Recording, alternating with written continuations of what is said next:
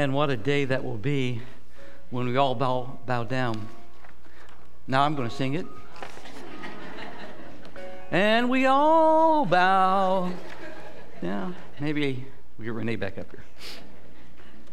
here. mm. We're in Romans chapter 1 today. Last week we looked at verse 17 and the, the righteousness of God which is revealed, and today we look at verse 18 and the wrath of God which is revealed. And verse 18 is um, uh, goes with verse 16, 17, and 18 is kind of a, a, a unit, but on its own, verse 18 is a capstone of a new section as well, which we'll, we'll get to next week, uh, the, uh, Romans 1 18 through 32. But for today, we want to see how it connects back with the last couple of verses. So let's start at verse 16 of Romans 1.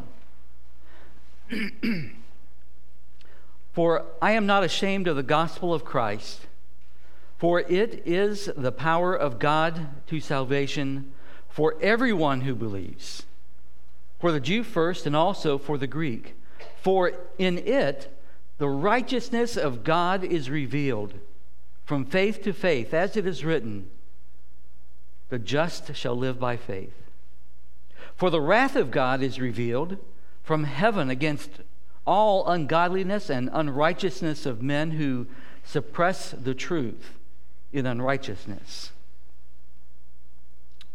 So, the topic for today is one that is not a very popular one the wrath of God might try bringing that one up to your coworkers or friends. Let's talk about the wrath of God today. I don't think so. It's not a, a very popular topic, but it's one that we really need to consider.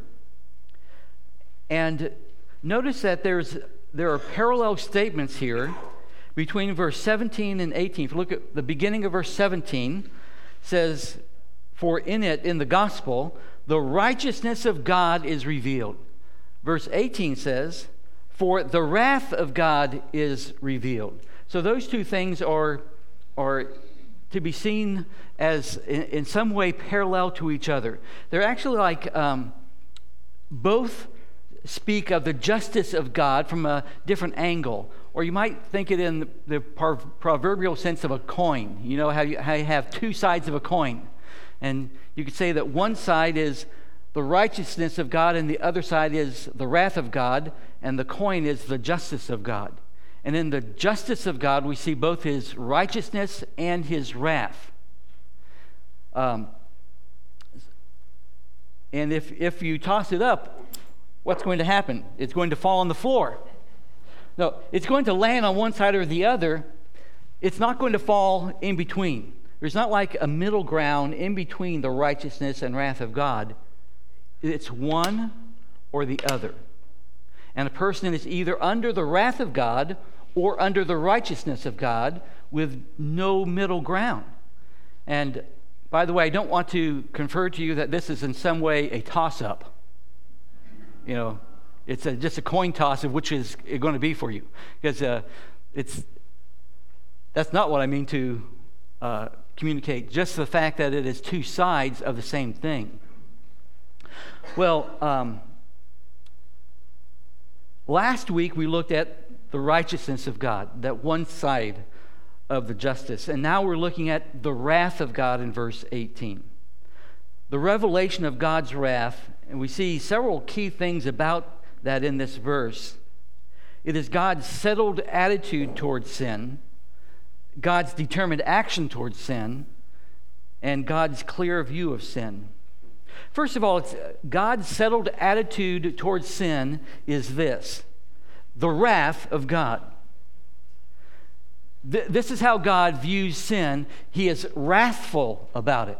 He's not impartial, but the settled attitude of God towards sin is wrath. Some of the sin that we do is against other people, peers, human beings. But all sin is against God. God is the high and lofty one who inhabits eternity. He is the holy, holy, holy one. He is the only pure, righteous one. He is Lord of heaven and earth, King of kings and Lord of lords, the great King, our God. And all sin is against him. Some sin is against others, but all sin is against God. Even in our daily lives, we recognize that there's a difference in uh, who we sin against and the possible ramifications of that.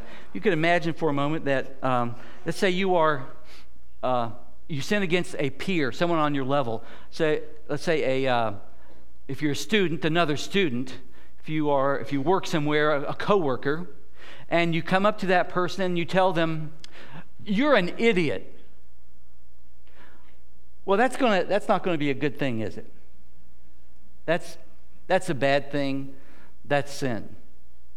But now let's step it up a notch and, and let's say that not just against a, uh, a fellow student or coworker, but against your, your teacher or your boss. You come to them and say, You're an idiot. Oops. That's a little bit worse, isn't it?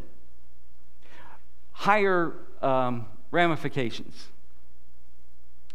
What if uh, we were in the olden days when being a king meant more than being a figurehead? A monarch was, had absolute rule, and someone to come in before a king like King Xerxes, you had to come in on all fours basically, head down. You, down. you could only look up if he gave you permission. You could only speak if he gave you permission. But what if you came before a king like that and you lifted up your head and said, You're an idiot? You and your head would part company. We, we get the idea that even though all sin is against somebody, the higher the level that person is that we sin against, the, the worse the ramifications, right? We kind of get that idea. Well, now think about this all sin is against someone, but I mean, some sin is against other people, but all sin is against God, the high and lofty one. He, the supreme God, Almighty. All sin is against him and committed before his eyes.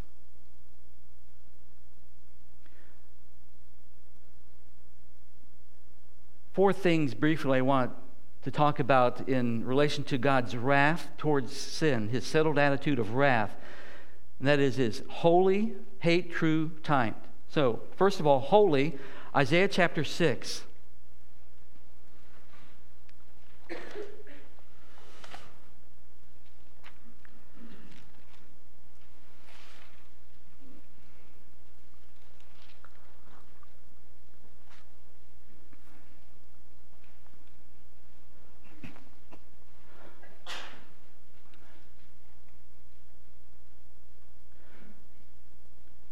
Greg Sweet read a little while ago a portion from the book of Revelation where the song we're going to read about here was still echoing in John's view of the future of the glory of, of God in heaven. The same scene as we read back that Isaiah saw. Isaiah 6 1. In the year that King Uzziah died, I saw the Lord sitting on a throne, high and lifted up. And the train of his robe filled the temple. Above it stood seraphim. Each one had six wings. With two he covered his face, with two he covered his feet, and with two he flew. Now, a seraphim, a seraph, uh, the Hebrew word seraph just means burner. These were a classification of angels called burners. They were so bright in their reflected glory because they were near the throne of God. They were so bright that they were called burners. And the I am ending is just a plural ending, seraphim. The burners were before the throne. These angels, these burners, had six wings. Four of them were used to shield their, their upper and lower bodies from the glory because even those holy angels would be consumed by the holiness, by the glory of God's holiness in his presence. They called out one to another in unceasing praise to God Holy, holy, holy is the Lord of hosts, or the Lord God Almighty. And the whole earth is full of his glory.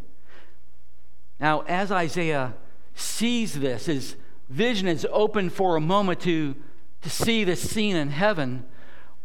The house where he was, he says, the posts of the door were shaken by the voice of him who cried out. It's like being in an earthquake and the, the doorpost just shaking. And the house was filled with smoke. And Isaiah, the prophet, who had for many years been a prophet of God up to this point, a very respected leader and a godly man by all accounts. That prophet, when he saw that glimpse of God's glory and the angels crying out, Holy, holy, holy, said, Woe is me, for I am undone. I, I'm nothing, I'm done in. Woe is me. Why? Be, because I am a man of unclean lips. And Isaiah professes his sin of having a profane mouth, of unclean lips. Because I dwell in the midst of a people of unclean lips, for my eyes have seen the King, the Lord of hosts. Then one of the seraphim flew to me, having in his hand a live coal, which he had taken with the tongs from the altar, and he touched it to my mouth and said, Behold, this has touched your lips. Your iniquity is taken away, your, your sin is purged. All sin is against this same holy, holy, holy God. Whenever you sin, you do so in the midst of the scene Isaiah just described. You don't do it in some dark corner where no one sees. You don't do it on the internet late at night when no one knows. You don't do it when you think no one but maybe the person you sin against knows. When you sin, it is always in this scene, it is always right before the throne of God.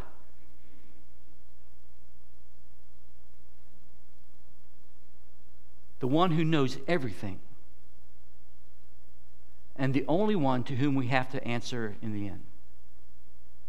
Every sin is in his presence, and every sin is against his holiness. It is bringing into that holy scene the filth of our sin. So, God's settled attitude towards sin is wrath because of his holiness.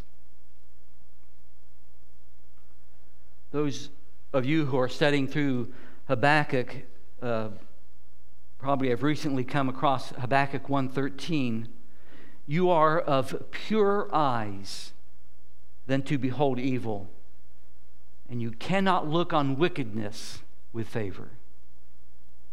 This is the plaint of Habakkuk to God. Surely you can't look on sin with any favor.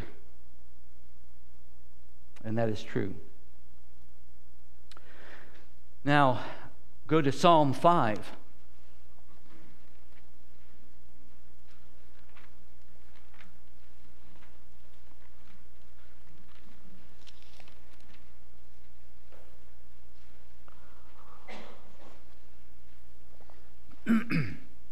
So we've seen first that sin is an affront to the holiness of God. It is done in His presence.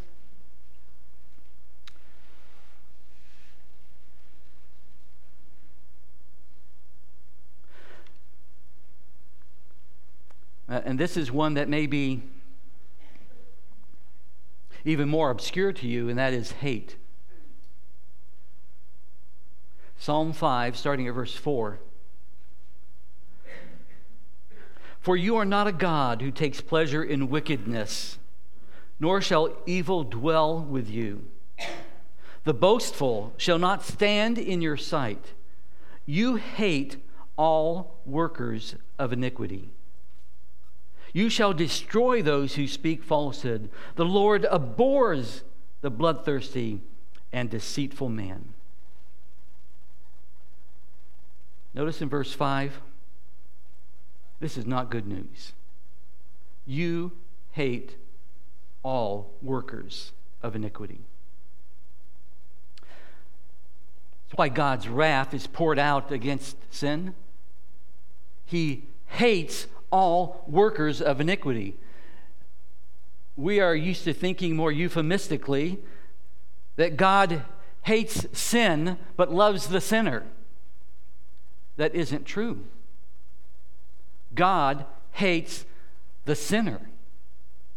His wrath abides on the sinner. The sinner is called the enemy of God in Romans 5.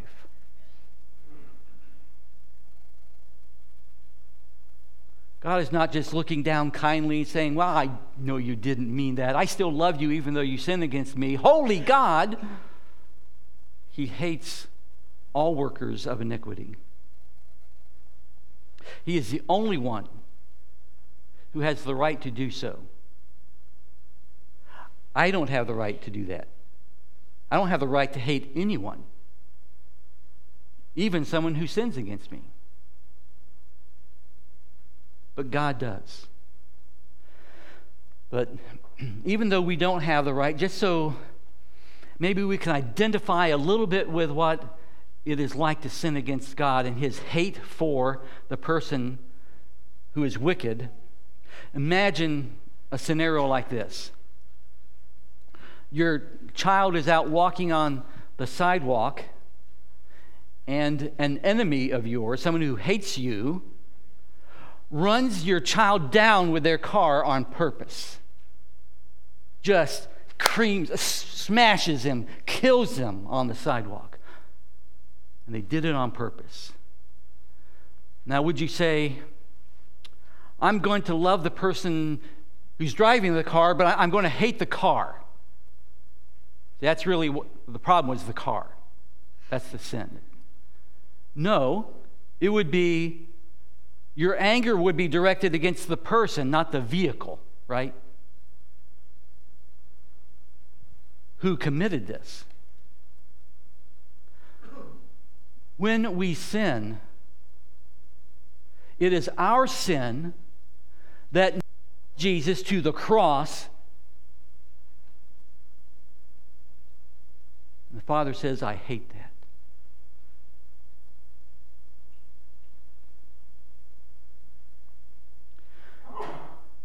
God's wrath is holy, hate.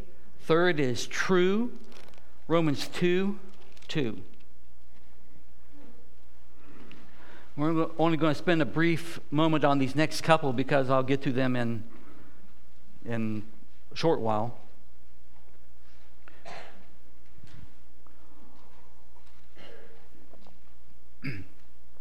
the wrath of God against sin is true. Romans 2 2 says this But we know that the judgment of God is according to truth against those who practice such things. You know, people can accuse you wrongly and probably often have. In the same way, you can you might falsely accuse someone else, think that they've done something against you when they really haven't, and so forth. But God knows absolutely, perfectly every sin. And so his judgment is always true. He's not going to falsely accuse you about anything, but he's also not going to miss anything. It is according to truth. And fourth, it is timed. Romans 2 5. But in accordance with your hardness and impenitent heart, you are treasuring up for yourself wrath in the day of wrath and revelation of the righteous judgment of God. For some of the sins that we do, we, we pay consequences now. I mean, if you if you steal something from someone and you get caught, you pay consequences of that and so forth. There are certain natural consequences, but God is storing up wrath against the day of wrath. It's like you are adding to your account daily until the day of wrath. It's a timed thing. God does not judge completely now, but He will settle all accounts in the end. And uh, more on that as we get to Romans 2. So, God's settled attitude towards sin is the, the wrath of God. Secondly, God's determined action towards sin is seen in, in these words um, is revealed. For the wrath of God is revealed. Uh, several things to note about this. First of all, it's the same word, even the same verb tense as in verse 17. For in it the righteousness of God is revealed. As we talked about that last week, the is revealed means to be something which is both made known and given. That is, thinking about the righteousness of God, He doesn't just make it known to us, demonstrate His righteousness, He, he actually confers on us righteousness. He imputes, he, he gives his beloved his righteousness.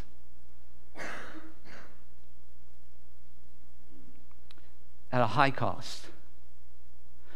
In that, same way, the wrath which is being revealed is not only something uh, that is made known, but it implies action that God is going to pour out wrath. So you're either under the waterfall of, of redemption and righteousness of God or of wrath of God. It's, it's being poured out.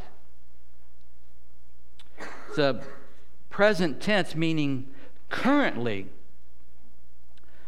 Uh, the current status of anyone who is whose sins are not forgiven is under wrath.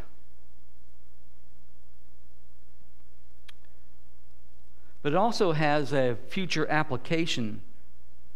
As we noticed in, in verse 17, the, the word uh, is revealed, is the word uh, apocalypso, from which we get apocalypse. And remember, that means the final uncovering. And uh, there will will be a day when, in the righteousness of God, his righteous will shine forth as the light and it will be evident those who are his. But also, there's a final uncovering, unveiling of the judgment of God. On Judgment Day, the wrath of God will finally, in its fullest sense, be poured out. Part of the apocalypse. And third, God's clear view of sin from heaven. For the wrath of God is revealed from heaven. Have you ever been in a maze?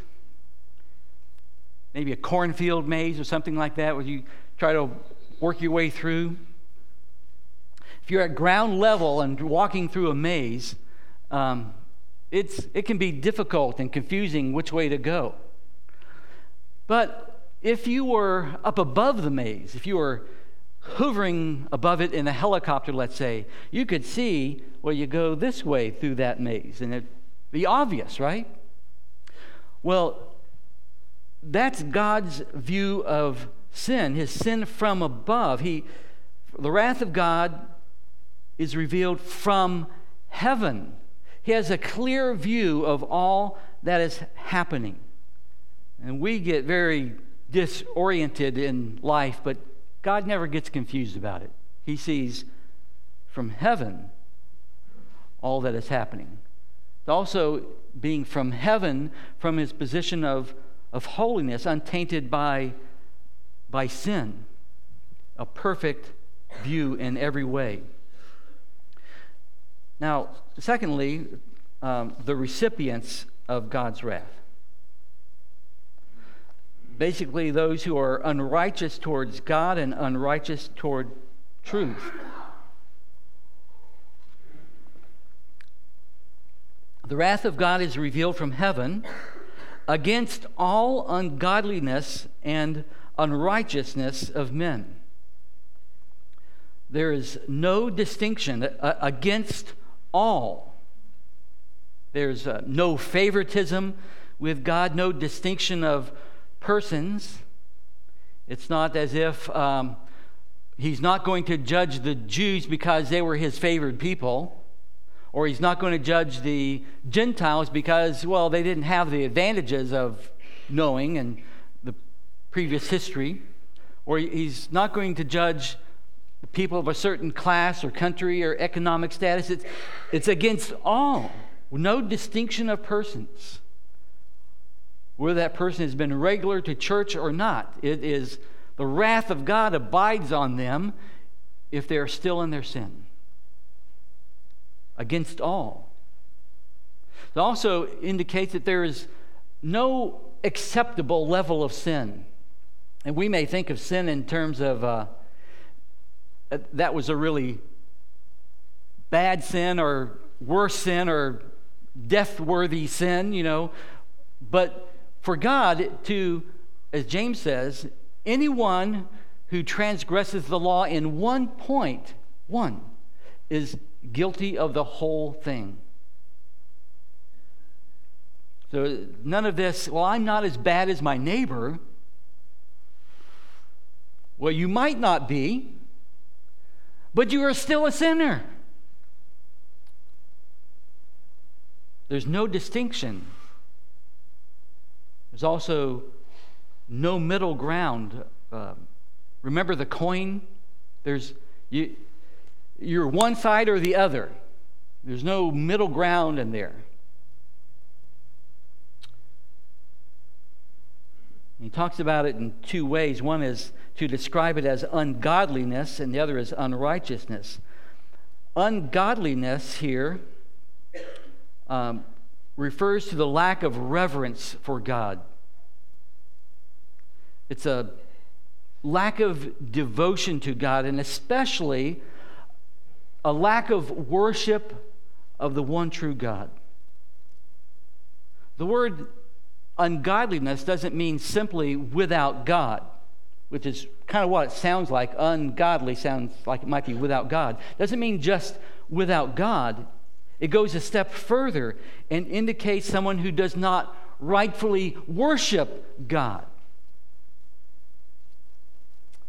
You see, it's not enough for a person to say, Yeah, I, I believe there's a God. If that person does not also worship God, then that is ungodly. That is an ungodly person.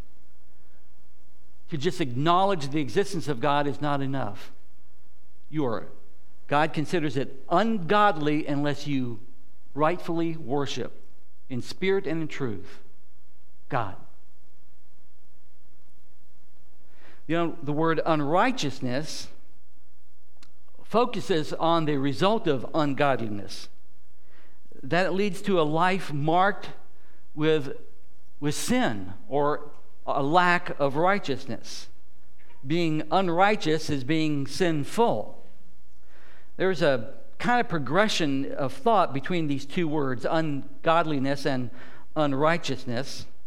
The, that is, that the lack of godly worship leads to the lack of godly living.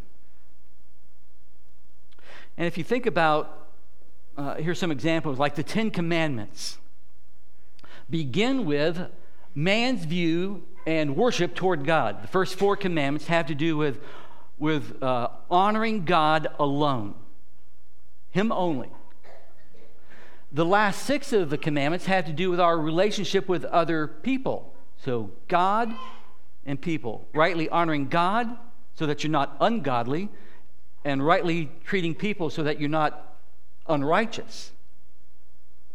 The following passage in Romans 1, as we'll see next week, uh, starting at verse 19 and following, the first set of verses have to do with man's view of God and his rejection of God, and the last set of verses have to do with how man treats fellow man. So it, the ungodliness again leads to unrighteousness of action. And the idea here is that because man's relation with God is wrong, his relation with fellow man is wrong.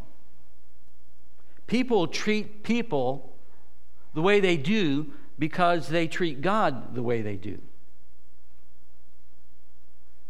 Now, Jesus had long ago given an answer to this when he was asked about what's the greatest commandment love God and love others. Be godly, worship God with all your heart, soul, mind, strength, love Him, and love others. When a person does not do that, love God and love others, they are ungodly and unrighteous. And the wrath of God is revealed against all ungodliness and unrighteousness of men, who, furthermore, suppress the truth and unrighteousness. So they are unrighteous toward truth. Man, in his unrighteousness, seeks to, to hold down or suppress the truth. It's, it's a futile effort. It's like uh, if you were trying to hold down a hot air balloon as it's being blown up, and you know, eventually uh, it's going to overwhelm you. And so the truth is like that. You can't hold it down, it, it will prevail, it does win. But nonetheless, man seeks to deny the truth and suppress the truth in any way possible. Why does he do that? Well, John 3, verse 19 and 20, I think gives the answer. It says, This is the judgment that light has come into the world, and men loved darkness rather than light, for their deeds were evil. For everyone who does evil hates the light, does not come to the light, for fear that his deeds will be revealed. So, by denying, ignoring, holding down, suppressing truth, man is really trying to not look at the truth of who God is and how sinful the man him, or woman theirself might be. Sin is always an assault on truth. From the Garden of Eden onward, the focus of the enemy's attack is against truth. Did God really say? Does God really mean what he says in here? There's been a, an attack on truth. Now, next Sunday we'll look at what that attack on truth looks like specifically and what arena. But for now, in the broadest and the most significant way, it is an attack against God Himself because His Word is called truth. John 17, 17, sanctify them by your truth. Your word is truth. And those who seek to suppress, hold down truth, it's what this word says that they want to deny or hold down. But also, the Son of God is called the truth. Jesus said in John 14, 6, I am the way, the truth, and the life. And no one comes to the Father except through me. And so, if Satan can lead us astray from the truth, he will also lead us astray from the way and the life. And so, you see why it's such a battleground. Who suppress the truth in unrighteousness.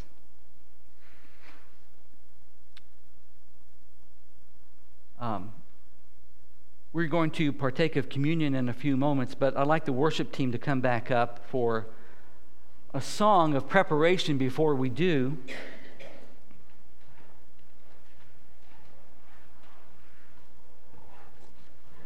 And keep your Bibles open. I, ho- I heard those zippers. Because there are a couple verses in Romans I, I want to look at as we, as we partake of communion that I hope will be meaningful in that context. As we prepare for this br- bread and cup, which represent the body and the blood of Christ, we think of the cross of Christ. And that is where the wrath of God was fully poured out. God's settled attitude toward sin, the wrath of God. And He has poured out wrath on His Son on the cross so that He wouldn't have to pour it out on you. For everyone who comes to the cross and says, Jesus, I believe in you. Thank you for taking my rightful place. You, you died for my sin. You were stricken and smitten and afflicted for my sin. For everyone who says that, God says, He took your wrath. And we, when we partake of communion, we remember that. Let's stand as we sing, stricken, smitten, and afflicted.